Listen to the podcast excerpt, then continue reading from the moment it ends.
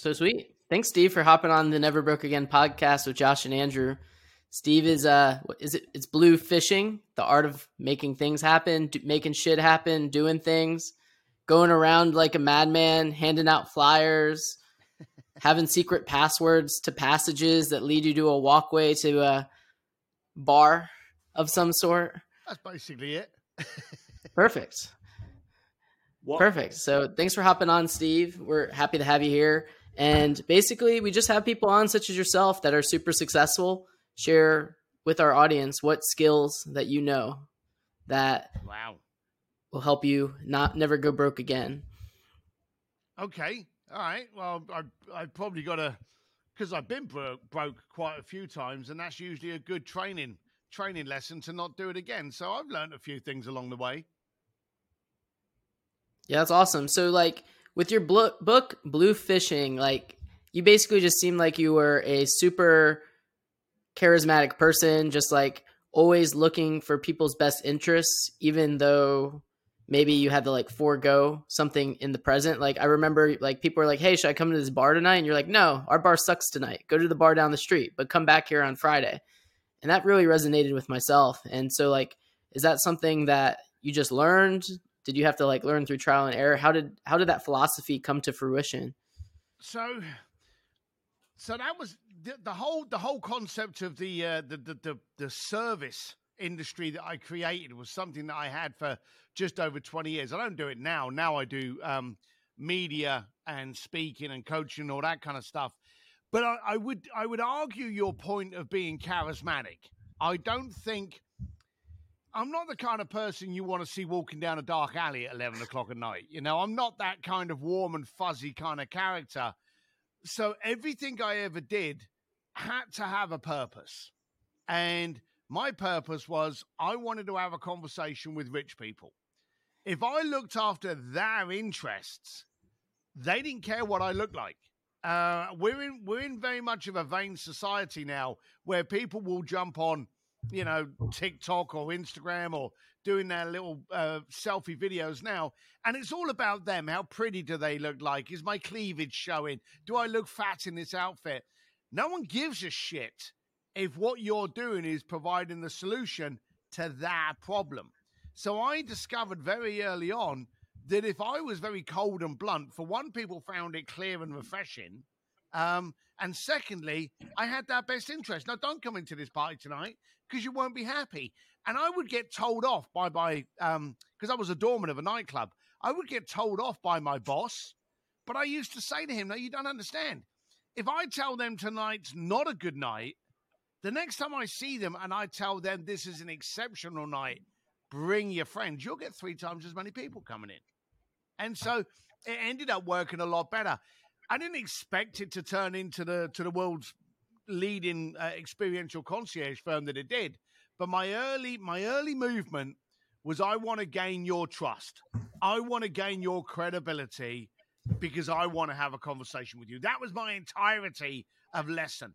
I want to be able to engage you in a conversation. So if I can look after you, sending you to another nightclub, getting you hooked up with, you know, some celebrity or something, if I can do that, I can sit down with you and have a conversation because all I ever wanted to do, the I only had one goal.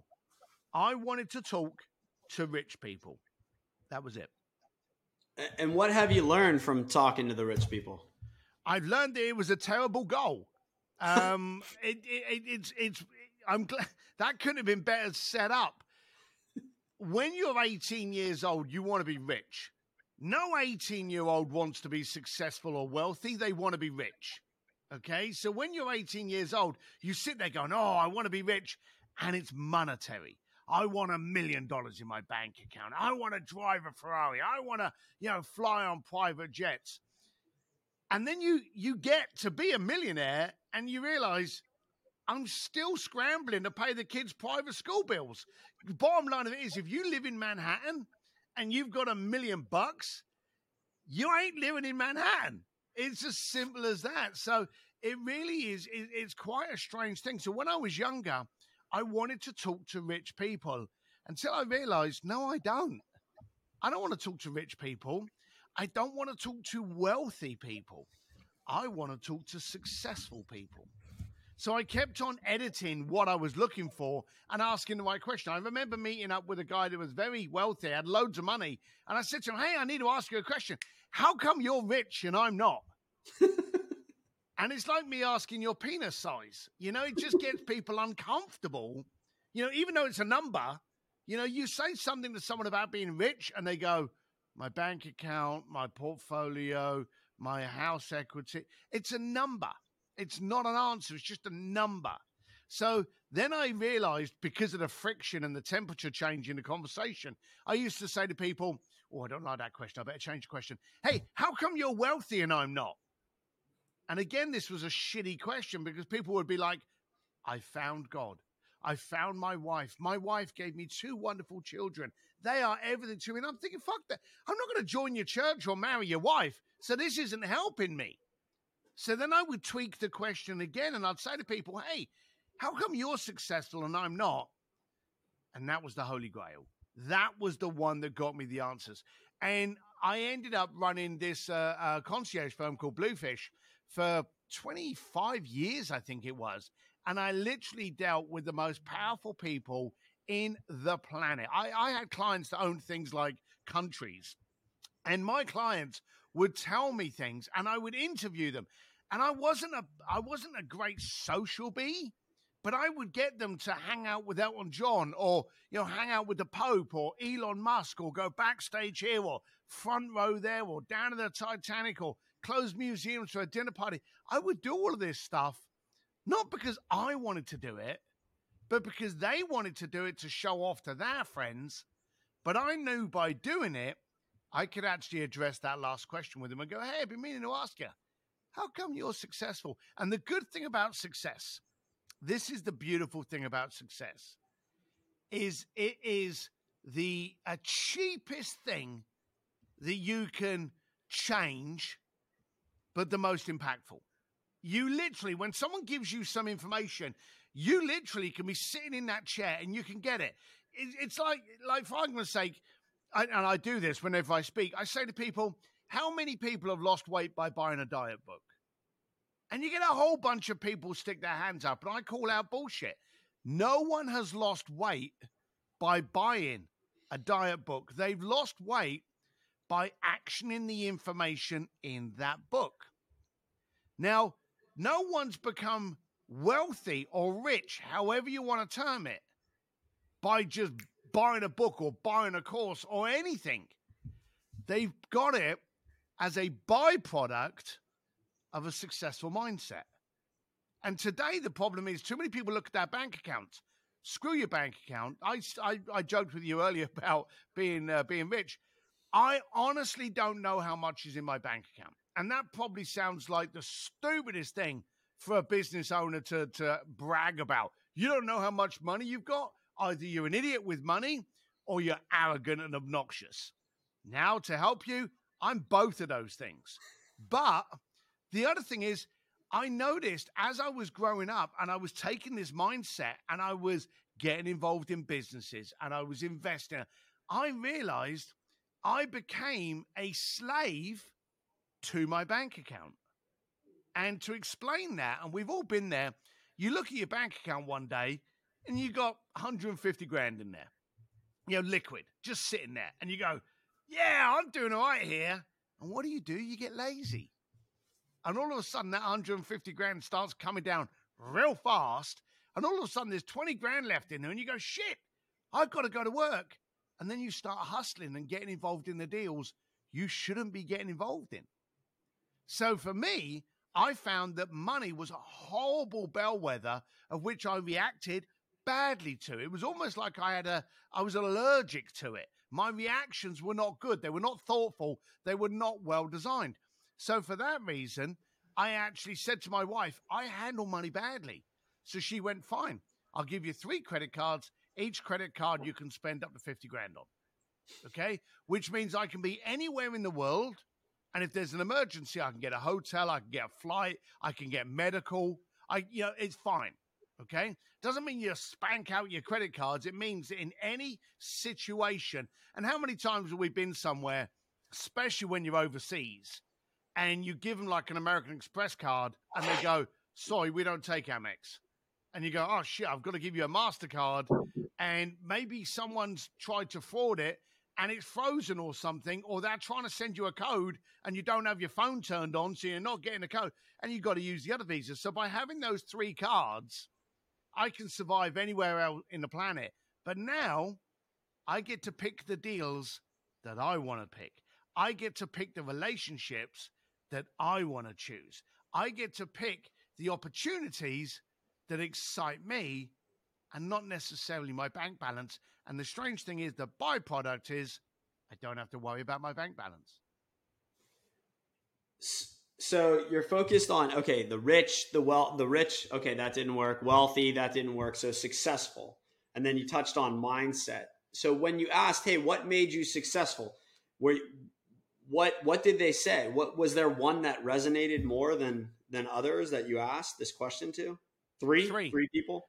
Not three One people, fish, two three fish. things. What do I need to say the password? One fish, two fish, red fish, blue fish. No, the, the the daft thing was when I was asking these people. Once I'd got my question right, and I was asking them, "How come you're successful?" Um, I suddenly started noticing that there was a repetition. Now, I could be talking with someone in Korea, I could be speaking to someone in Idaho. And you know, it was exactly the same. The cultural differences, and there's a lot of cultural differences in how people do business. But I noticed there wasn't a cultural difference in the three things that made people successful, regardless of where they were in the world. So it was the exact same th- uh, same three things, and I'll give them to you. The first thing was time. The more successful you are, you realize that there's one thing you can't replicate, build, or purchase time. You end up valuing time. There isn't a single successful person in the planet that in the last two years has tweeted, Hey, what shall I binge watch on Netflix? Not a single one.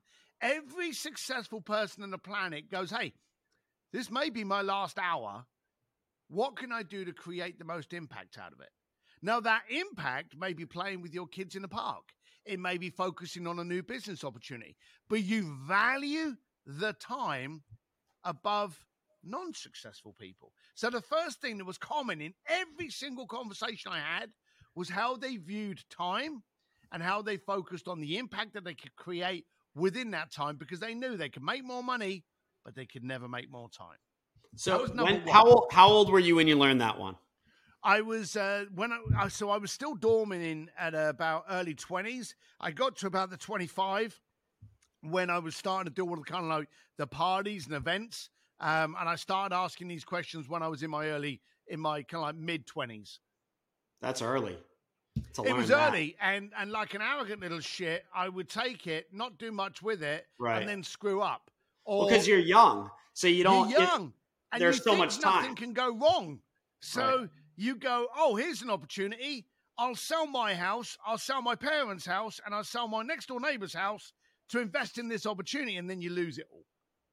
So you know, you realize there are things that actually happen, and like everything, the lessons in life don't come from success; they come from failures. It's the shit that goes wrong that gives you the biggest wisdom. And people say to me, "Oh, have you ever failed at anything?" Nope, never failed a day So, so life. what's the biggest failure or adversity that that hit you? That Never made you one. never. Okay. No, and I know, and I know that's an arrogant statement you don't want to hear, but Yeah. I've never failed. I've become educated. Right. Right. So, what is the greatest education you've ever had, Steve? Okay.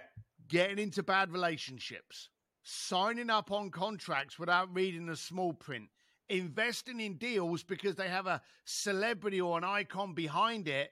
And I'm thinking, well, if they're involved, how could this deal possibly go wrong? And uh, basically, getting involved with things with your eyes and not your stomach. You see, I believe our stomach, you know, like when you meet someone and you kind of think something doesn't feel right. You know, we've all said that. You know, I've got a funny feeling in my stomach about this. And we don't trust it. And then what we do is we look with our eyes and we go, well, he's got a fancy fancy watch, he's got a fancy car, it must be fine.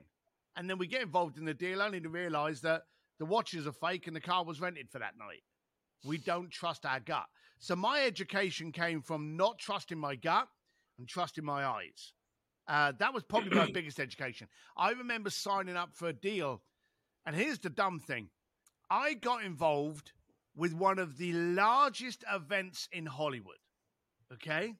Massive event. I became an official partner of this event and I made shit loads of money out of it in the year's contract that I had with them. I hadn't read the small print that banned me from saying their name after the end of that year contract. If I mentioned their name or any reference to it, it was an instantaneous pre agreed $150,000 fee that I would have to pay. So, on about the 14th month, I was going, hey, I'm not involved in this event this year, but it was great being involved in it last year. Bang, I got a bill for 150 grand. I was like, fuck off. Then I got the lawsuit. So I got 150 grand plus legal fees. And then on my website, I actually had a couple of flyers on there from the previous year, which I'd forgot to take off. Got another 150 grand bill. And I'm like, are you kidding? And they were like, it's in the document. You signed the document. You agreed to the. So I've never been able to mention that. But now here's the thing that upset me. Yeah. It actually made me quite violent. Okay. The next deal that I got, I looked for that clause and it was there. Mm. And I went, I'll get involved with you boys, but that clause is gone. And they went, fair enough. It was gone. And I ended up working with them for eight years. So I got really well educated. I lost, well, I didn't lose. I spent probably $350,000 along with legal fees on becoming educated on how to read a contract. you could have gone to law school for cheaper. you, you, you probably could, but out of the one deal that I changed on that, by second year, I'd reclaimed my losses. Yeah. By second year, and I did eight years with that deal. Mhm. Now, here's a funny little twist. The original company that tried butt fucking me with this contract actually came back to me and they said, Hey, you're doing really well. Would you like to get back involved? And I said no. And I was happy to say no because of the way you handled people. And they were like, Oh, we wouldn't do this again. You bite me in the left testicle. What's to stop you trying to bite me in the right one? No, never trust people. Trust your gut. Nice. Yeah. I like that. Hey, What was the you said? You said there was like three things. yeah, I think we two- only talked about on one. two and three. But hey, You're not has waiting any- on it, but you kept interrupting me. But I'll give them to you regardless. So number we two, remembered though. number two, relationships. Okay, the thing about relationships is, and we've all heard this. You know, rich people are very famous for going, "Oh, let's do lunch. Oh, let's talk about this on the golf course." We've all heard that. Now, here's the daft thing: we look at that and we go, "Oh, that's what rich people do." Oh, I love your idea. Let's have cocktails and cigars. Let's have lunch. And you think, oh, that's just what rich people do. But then I discovered that they were getting to know the culture of the person. See, affluent, successful people, they get involved when the cultures are aligned. You see, if you share the same belief as me, if you share the same goal as me, the same drive as me, and you're not very good on writing emails or Excel spreadsheets, I can get you someone for that. But if our cultural focus is not aligned with the same goals and the same beliefs, I can't change that. So, uh, successful people want to make sure that everyone in that sandpit is fighting for the same destination, fighting for the same goal. And if you've got any weaknesses, we'll employ those out or we'll get you trained on them. And so I noticed that they were actually taking on people that shared the same cultural belief. That was quite powerful for me because when I went back to my team, I realized that there were some people in my office that did a good job, but they didn't share the same vision as me. They weren't as connected with what I was doing. They didn't share the same uh, enjoyment of it. They were there for the paycheck and they didn't share the same cultural value for me. And that's why I realized I'd never gone out drinking with them on a Friday night. They did a good job during the week, but we never ended up hanging out. And I realized because these people were culturally different to me. Now, when you've got a team where everyone is fighting for the same goal, your acceleration is exponential. It is just incredible. They come to the office in the morning. They go, "Hey, Steve, I was thinking about this. Why don't we try this?" It's a great idea. You know, it's a shortcut when everyone in your sandpit is fighting to win the same battle. So that was number two. And then number three was the way they looked at opportunity. Okay. They looked at opportunity and they were open to it and they always wanted to gamify things. This was the thing that really I found quite interesting. And probably the biggest example of that is Elon Musk. Okay. Very, very smart. We know that. But he's also got childlike five year old curiosity. Why can't we do that? Why does it have to be that way? Why can't we try this? Ooh, I want to push that button. We all we all think about it, but he is a prime example of that five-year-old curiosity. And I noticed that really successful people remained curious. You usually get bit in the ass when you think you've got all your shit handled. You know, I've got this. I'm sorted. I don't need any help. It works. It's been working like that forever. Leave it alone. That's usually the statement you make two seconds before all goes to shit. But successful people are always curious how can I change it? Do you remember Elon Musk when he got into space travel? He literally said, What's the most expensive thing about rockets? The fuel cells. There's two bloody great fuel cells on the side of a rocket. It goes up, they fall off, they either spin into space, land in the ocean, but they're done, and then the rocket goes on. And he went, Well, hang on a minute. If that's the most expensive loss on a rocket, because you know the rocket comes back, it has to. It's got astronauts in it. But if we could get those actual um, fuel cells back and quite simply just repump them of gas and send them up again, now it's a little bit more tricky than that. But childlike curiosity usually starts by simplifying the problem, doesn't it? If we can get those fuel cells back, fuel them up and strap them on again, we save a fortune. And that's what he did. I remember one of the other things that he did was he measured the the width of a rocket. And I don't know if you're aware of this. They measured the width of a rocket, and the only way it could be transported. And here's the dumb thing: for most of America's technology, the rockets have actually been built on the west coast. Okay, and where do rockets take off? At the Cape, on the bloody east coast. Okay. Why they're not built on the East Coast, I don't know, but West Coast is where it's all built. So they have to go all the way down through the Panama Canal and up again to be able to arrive, and then they are assembled in the East Coast. He measured them and realized that if he knocked off, and you're not going to believe this, three feet of the diameter, each piece could fit on the back of a uh, trailer and be driven across America by a truck. Now, with asp- uh, with the um, insulation over the years being able to get denser and therefore thinner, he was able to reduce the diameter of the rocket without reducing the internals of the rocket just by better heat control. And then he was able to stick them on the truck and save that massive great haulage trip all the way through the Panama Canal and the potential of them falling off the side of a bloody boat. So that was it. It was the childlike curiosity to go, why? How can we? Why, why can't we do this?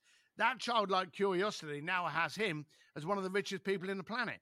But most successful people I met, that was that number three. They remind they remained a curious five year old.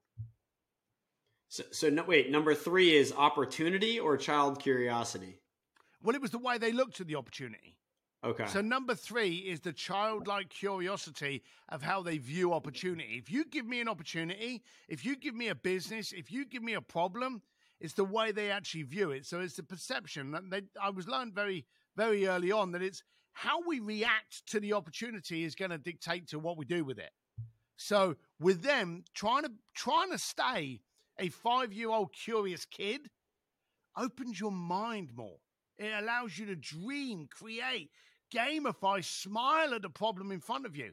If every tough problem in the planet was given to a five year old, can you imagine some of the solutions we'd get? I mean, there, there'd probably be a lot of bad ones. Yeah, but, but who? Why do that, Andrew? Straight away, you went with the negative, right? Because I, I, have a five. I have a five-year-old. yeah, but how many times? How many times with childlike simplicity, as a child, just gone, "Well, why don't we just do that?" And you go, "Oh, I never thought of that." Well, yes, I, there's going to be bad ones. So I actually, I have a six-year-old, right? So I would, I would say he gamifies more than comes up with solutions. Um, so I get, and to keep, you know, so I get that that concept of it. I, I totally get that component. Coming up with the solutions, I feel like when I'm dealing with him, I'm answering and I'm showing him the path, the proper path, a lot of the time, um, of of which, you know, road to go down. So I don't know if he's coming up with the solutions, but just every now just just the way they can think if you could if you could marry the intelligence of a mature grown-up person with experience with the childlike innocence to just try anything isn't that a phenomenal combination yeah i'm not saying that yeah. we should give you know the, the, the next budget calculation to a five year old well that's I'm the beauty of having kids pair. that's the beauty of having kids do you have kids I have three. Yeah. Uh, how old are they? Uh, 25, 21, and 16. Okay, so a little older. And yeah, I mean, having kids, you remember, okay, yeah, I had that that kid mindset back then. And as an adult, I've, you know, chosen to push that out because uh, it, it, it was, it didn't necessarily serve. But, uh, but yeah, that's a good reminder um, that there's more, there is more to life than money is is what they teach me. Uh, but I want I want to circle back to uh, to first. I wrote down. Uh, do you know who Sam Zell is? No. You look just like him. He's a good-looking fellow. Or Sam Zell looks like Steve. Sam huh? Zell looks like you. He's a uh, multi-billionaire and uh, a Hell's Angel, uh, undercover oh. Hell's Angel, and uh, um, you, man, look him up. You, I have actually. Uh, I've been asked many, many times if I'm with the boys, but uh, yeah, um, no. So, and then you said, "All right, Pete." You know, like then then you circle circling back a little bit. You, you said, "All right, how do you get wealthy?" And you said, "Oh, it's like penis size, right?" So, did you did you mean like is that more genetic? Do you think like the wealth component is more genetic, or or is that just kind of? No, what I meant by that was, you know, if you speak to someone about um, about asking about the. Is this a real question, Andrew? I mean, is, is, that what he thinks? Is is the wealth code more? It was genetic? a figure of speech, Andrew. Yeah, figure of yeah, speech. It was, it, I, I, was speaking metaphorically, um, but uh, not literally. Yes, yeah. I, I like the literal. Get, people get concerned. This isn't an OnlyFans podcast, Andrew. I, look where your brain went. I, am not thinking that way. Uh, Steve's there with me. I know he is. Um, got it. Yeah, that's Steve. How, how do you combat being so direct? Do you think it's just your authentic self? Do people ever take it poorly?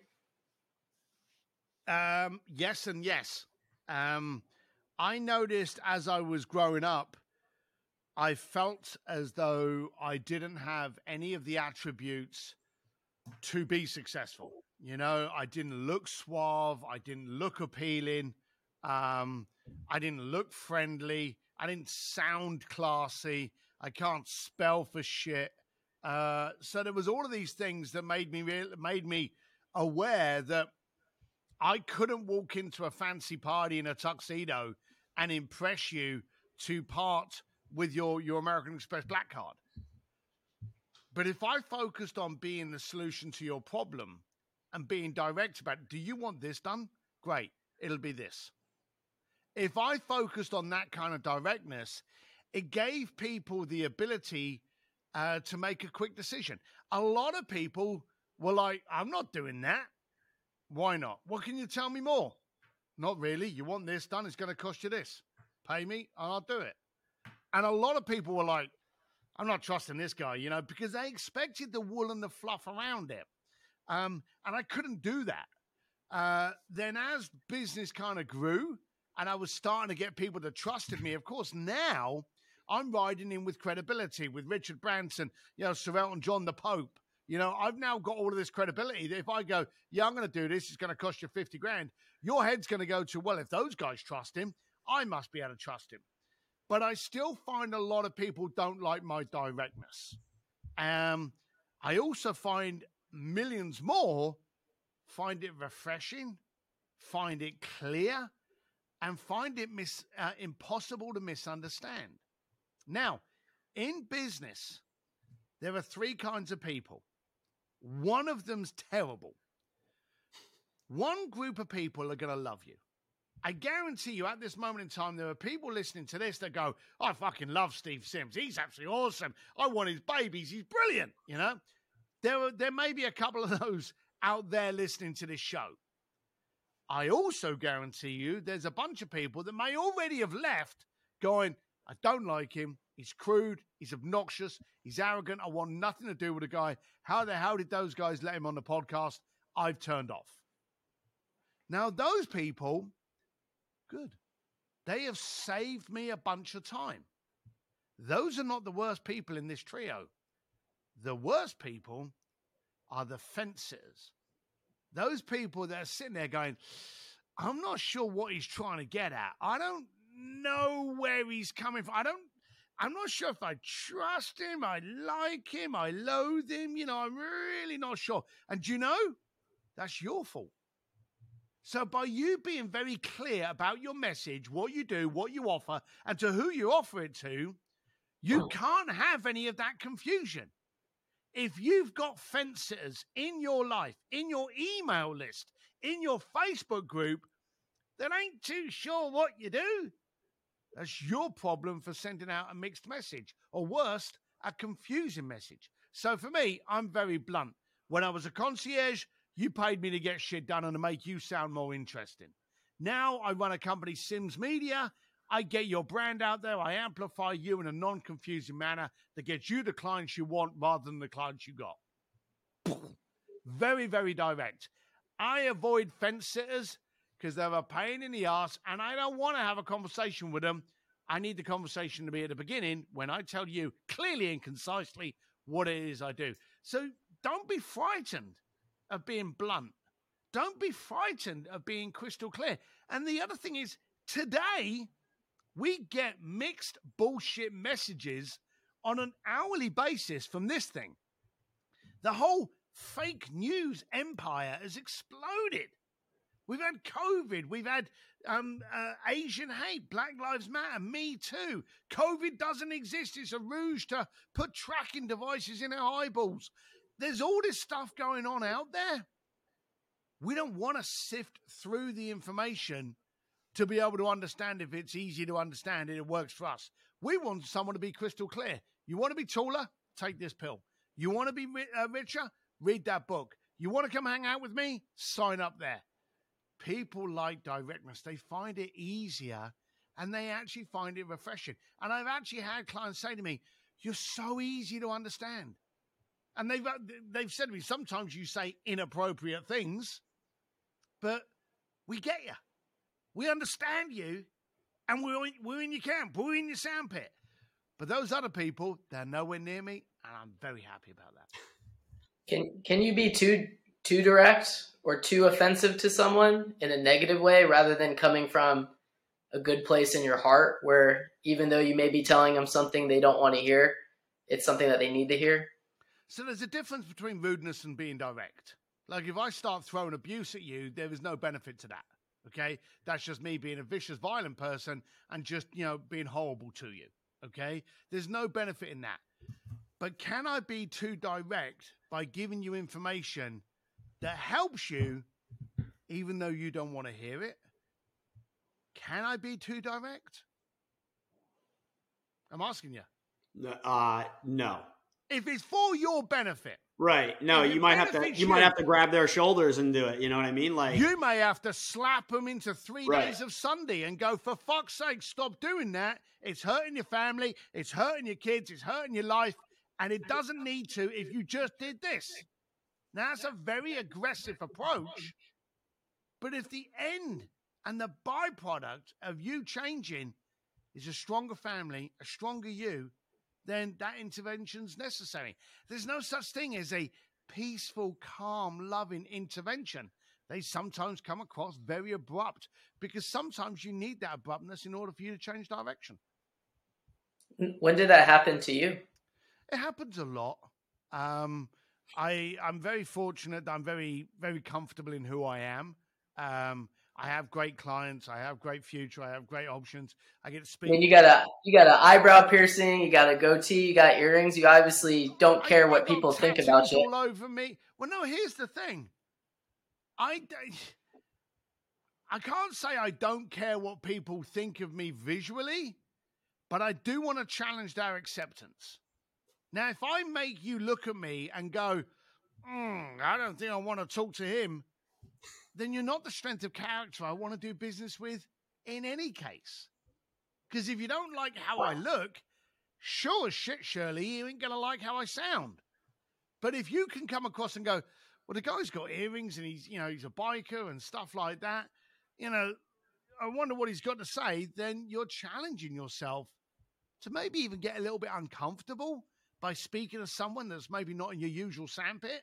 That's the kind of openness I want. So it actually by by kind of pushing people away by my appearance and maybe even my sound and the way that I act. By pushing them away, I get to attract those strength of characters that I really end up enjoying doing business with. Meaning like more authentic people, you think? Because like you said earlier, like, hey, that guy has a Lamborghini. I want to go talk to that guy or gal. Yeah. That guy's got a goatee, earrings, tattoos, and an eyebrow ring. He looks interesting. Let me talk to him. I want those people. I want those people. I like see there's a word I hate in the planet at the moment, and it's and you've just said it, authenticity. Okay? The fact that that word exists is actually quite insulting. Okay? How many times do you look at uh, you're, you're you're with someone and someone turns around and goes, "Oh, look at that guy or that girl. That's so authentic." You know? When you're recognizing that person for being authentic, you're actually recognizing that most of the planet is not. It's like you clapping, going, Oh, look at that person. He's breathing. You know, we should be able to assume that everyone is their real self. But it's not the case because we've spent the last 10 years actually building up this these personas, these fake images, the Ferraris, the Lamborghinis, the selfies on jets that haven't even fucking left the runway and you're trying to dictate someone's reaction to you based on superficial poses. well, it's all a part of the hustle, right? It's, a part of hustle. hustle, but it doesn't need to be. Let's change the word authentic and replace it with the word transparent. I want to be able to look at you and I want to be able to see through to your belief, your core, your personality. You say I'm authentic. I don't actually think I am. I think I'm transparent. You look at me and you go, well, I know what he sounds like. I know what he does. And that makes it easier for me to make a decision onto whether or not I want to relate to the guy. So I love transparency. I don't like authenticity. I think everyone should try for transparency. Try, try. Transparency is tough because you got to cover upstream big time to be ultra transparent. So it takes a lot of work to be transparent. Does That's that's just Do I look as though I've got a lot of effort with you? what's that?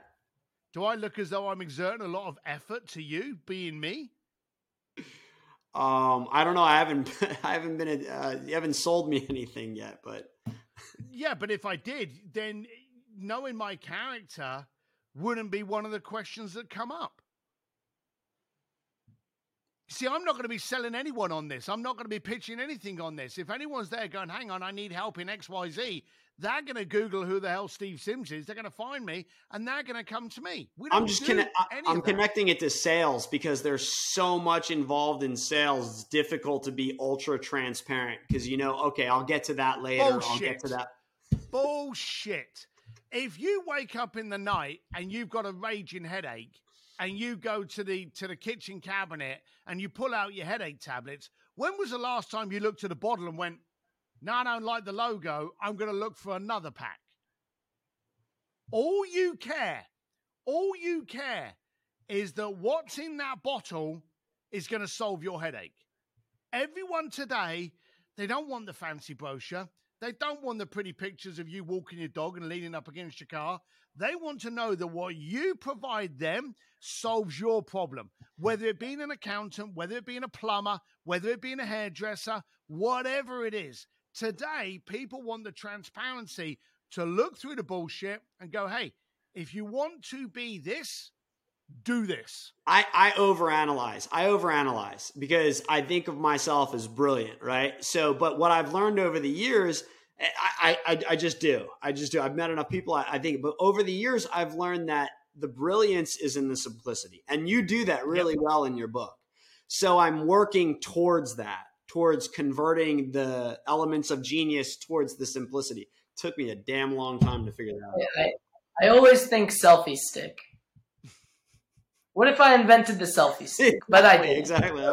How simple of an invention is the selfie stick? oh, hey, my arm's not long enough. Here's a stick. Put your phone on it. I don't have you, to ask. You really have to Steve slow Sims. down. You have to slow down. I don't have to ask Steve Sims to take a picture of me. He could run away with my phone, and I could take selfies of myself. Yeah. So I mean, that's that's how I look at things. Is like selfie stick. I always think selfie stick. Oh, it's brilliant. And it, have you have you come across a guy called Peter Diamandis? Yeah, of course. Yeah. Right. So Peter, um, Peter's a friend of mine, and he was telling me about when they came up with the concept. They wanted to get more civilians coming up with ideas for space travel because he felt at the time NASA was being very slow in any new development. Um, so he actually put up a $10 million prize called the X Prize. Everyone's heard of it. Now, that was if you could send a rocket up into space, bring it back down, refuel it, and send it back up again, you got $10 million. Well, here's a couple of things. He thought to himself, that's going to be such an amazing prize, uh, sorry, competition. Everyone's going to want to do it. So he would be able to crowdsource all of this information, and all it would cost him would be $10 million. But you know, one of the problems Peter had? He didn't have $10 million. So what he did was he thought this is going to be such a brilliant prize, we'll sell the name of this prize to somebody. Now, if you Google the X Prize now, you'll actually see that it's called the Ansari Prize. Okay. But when it first came out, it was called the X Prize, and they would change the word, the letter X, to whatever sponsor. Now, Virgin said no, they're not going to do it. You know, all of these other companies said no, we're not going to do it. So it ended up being launched and went on as the X Prize until, in the end, one of the richest families in India, the Ansari family, purchased the title but no one knows it as the Ansari Prize. They know it as the X Prize. And here's the other beautiful thing: the the guy that won it, Burt Rutan, openly said the funny thing is he spent 120 million dollars to win 10 million dollars. And that is just genius. Simple in its concept. Come up with a concept. You don't even have to worry about getting the money. If the concept's good enough, that will flow. And here we are today We've the uh, Rutan built it. Scaled Composites won the ten million dollars. The Virgin flew in the day before the uh, the release, stuck that sticker on the side of it. That's what Richard does. Paid a bunch of money for the title rights, and now you have Virgin Galactic, and it all come from ten million dollars that Peter didn't have.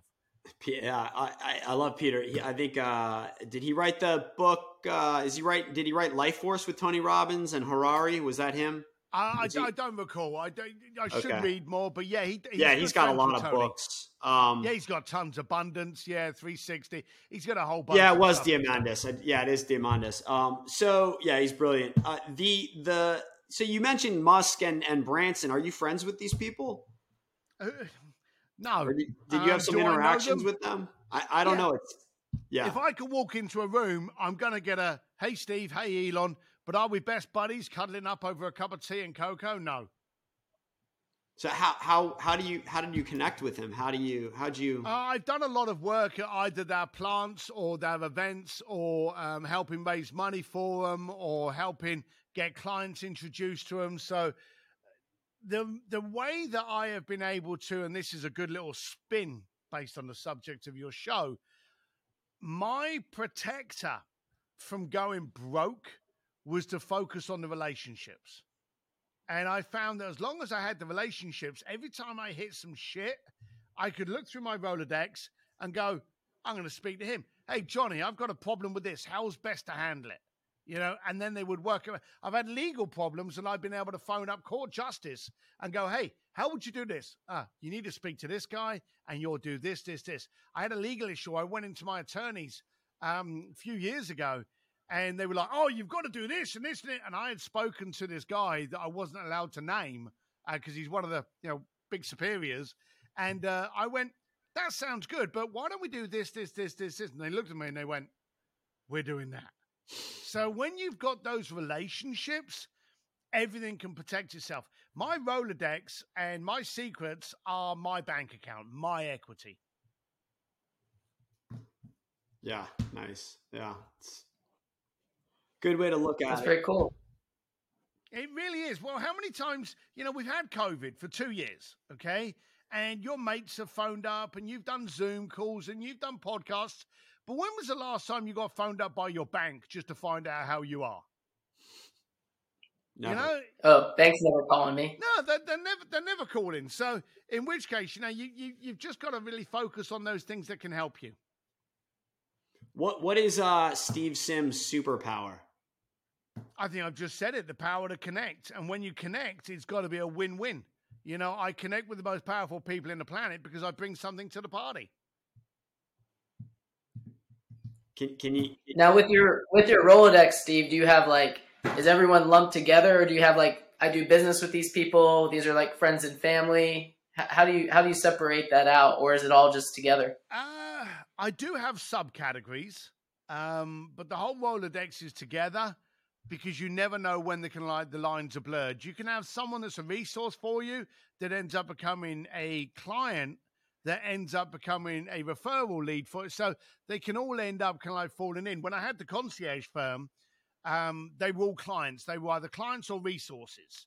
And when I closed down Bluefish and I focused on Sims Media, a lot of those clients that I had that I was doing, you know, all of these amazing experiences for, I ended up doing their websites and their branding and their marketing and their event. So they ended up becoming clients again from a different source. So it, I think you've got to leave the uh, categorization as fluid, but they're all in there.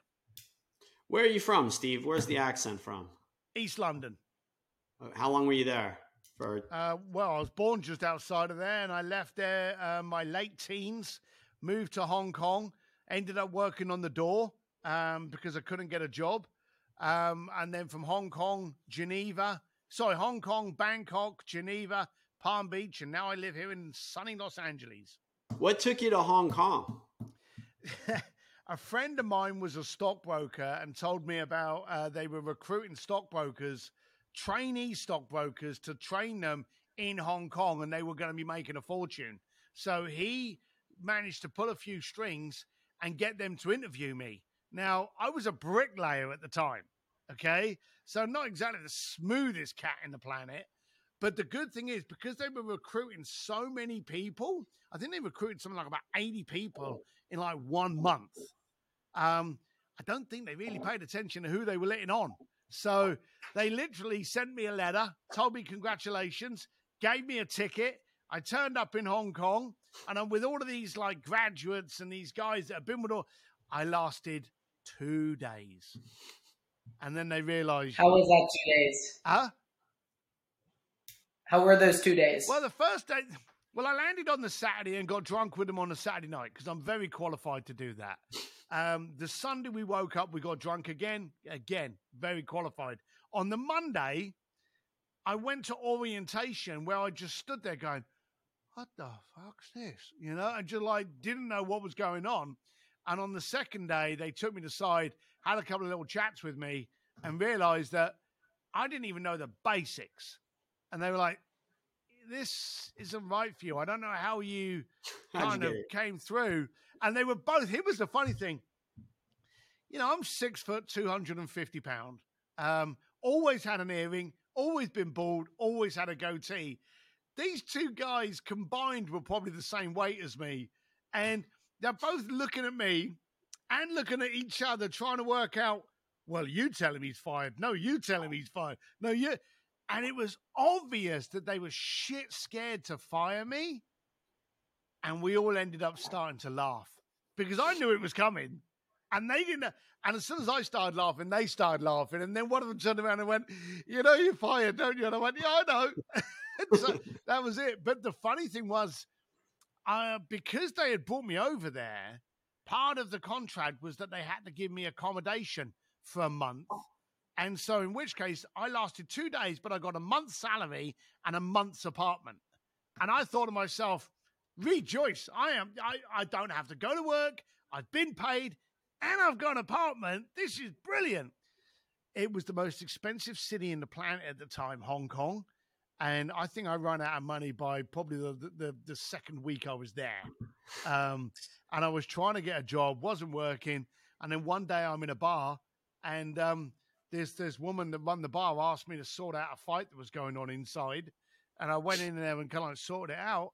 And she went, Oh, you, you can work on the door now. And I thought, Well, at least I'll get paid. And, and that was it.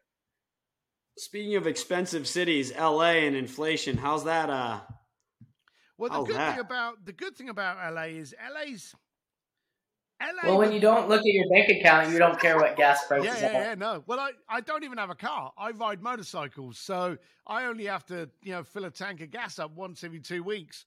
Um, but the the thing about LA is, I've always said LA would be absolutely brilliant if everyone left. Um, there's way too much ego here, um, but the weather's good. It's very hard to beat that. So I live just outside. In fact, I had a speaking engagement in um, Phoenix, Arizona, last last uh, Monday and Tuesday. Okay, and we're we're recording this now on the Friday. I didn't leave my house until I went to that speaking gig. I came back from that speaking gig, and I still haven't left my house. And I've got no need to leave my house for probably the next four or five days until I have to go down to San Diego for another speaking gig. So I live up in the hills.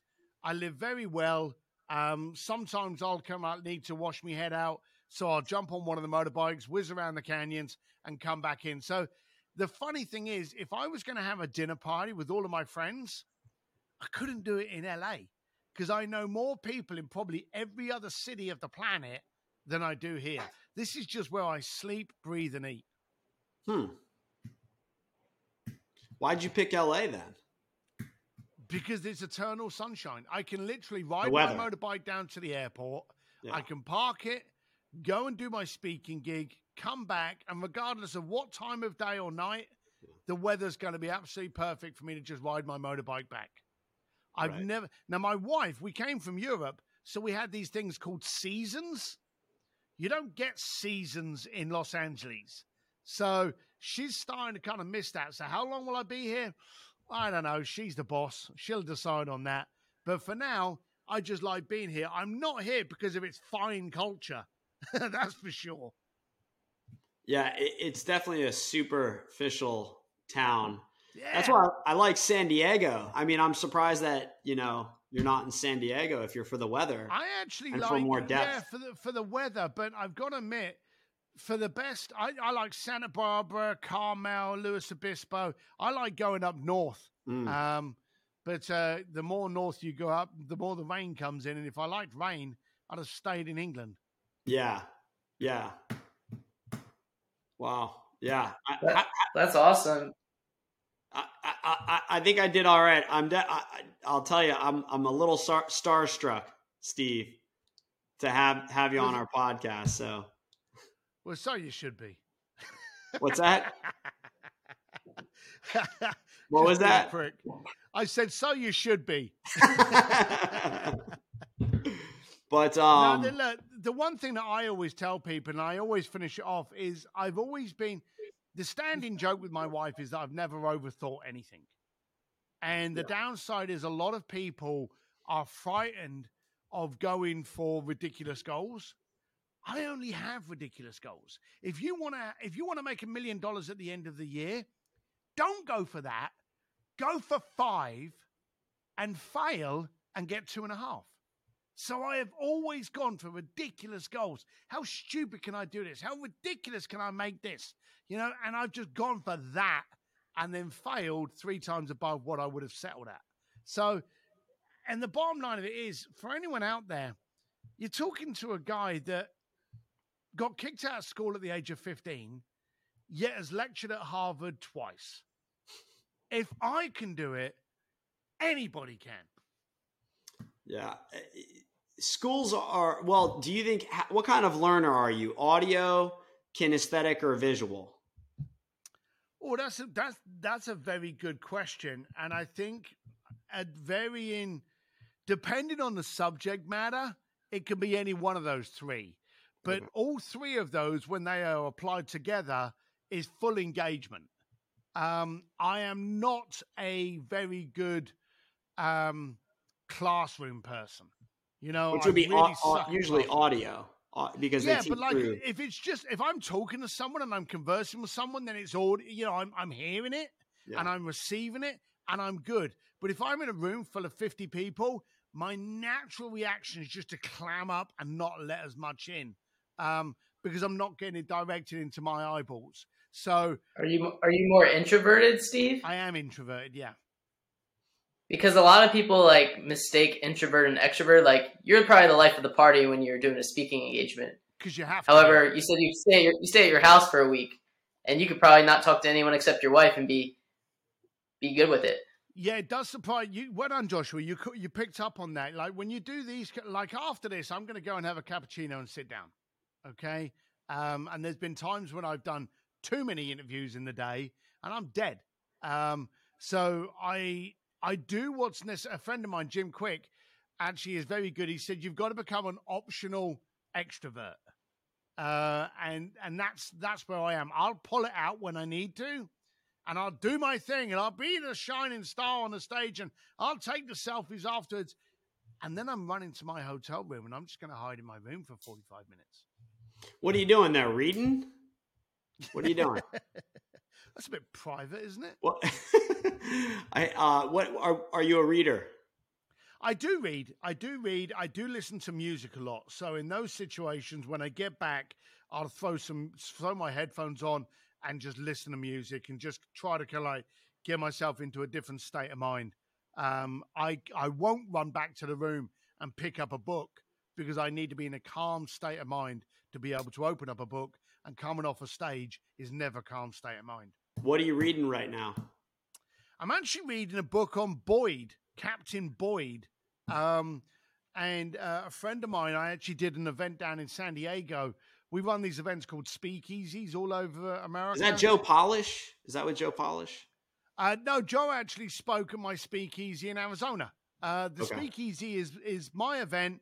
It's a maximum of forty people, and all we ever tell people is the city and the date, and that's it. And then we bring in some pretty earth shattering. I've had Jay Abraham, Roland Frazier, Joe Polish, Jim Kwik, Ari Meisel, Jeffrey Madoff. I've had a ton of people in there. And the last one we did in San Diego, we had one of the heads of the Navy SEAL teams um, come in that told us about the OODA loop and how you were supposed to use the OODA loop to um, be able to make a non-emotive decision under a highly stressed environment.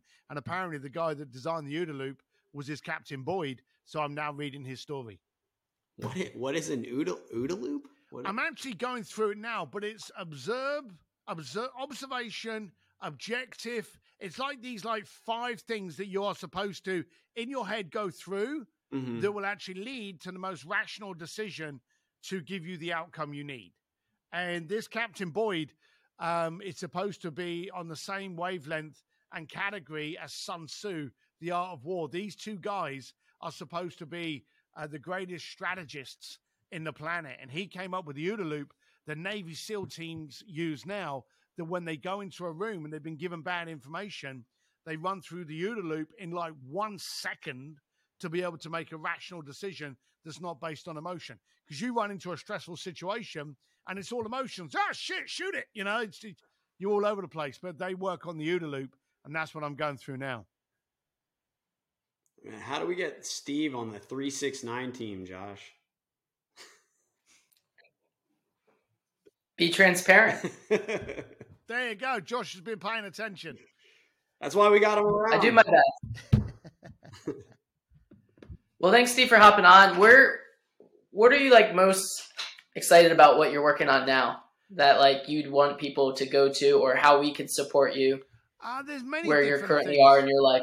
Um, I launched I launched Sims.media about two and a half years ago, and I will arrogantly say it's probably one of the leading media companies out there at the moment, helping people brand and market. Um, because we just do things a little bit differently, and they seem to be working. We got everyone, you know, linked up there from Elton John to to Jim Kwik uh, and Joe Polish, actually, as you mentioned. Um, and so I'm doing a lot there. My speakeasies are great fun, but I suppose the exciting thing I'm working on at the moment is my second book. Um, so I'm writing my my second book, Go for Stupid, and we're actually aligning it with a really cool NFT project. So there's some special kind of access that if you go to stevedsims.com, you can actually see about it. But for people to purchase NFTs, we're starting to do these competitions where we're just doing these random drawings and they get to have dinner with me or they get to come to my speakeasy or I'll coach them. Or if you really want to jump in, you get to go to my launch party. And my last launch party was pretty freaking amazing. So I, how, do, how do I get to this party, Steve? How do, how do I get to this party? These, uh, the, is this four, group of 40, how do you break into that? So, so there's you, you're on two conversations there. Mine's, to get to the launch important. party, to get to the launch party, go to stevedsims.com and click on the NFT link.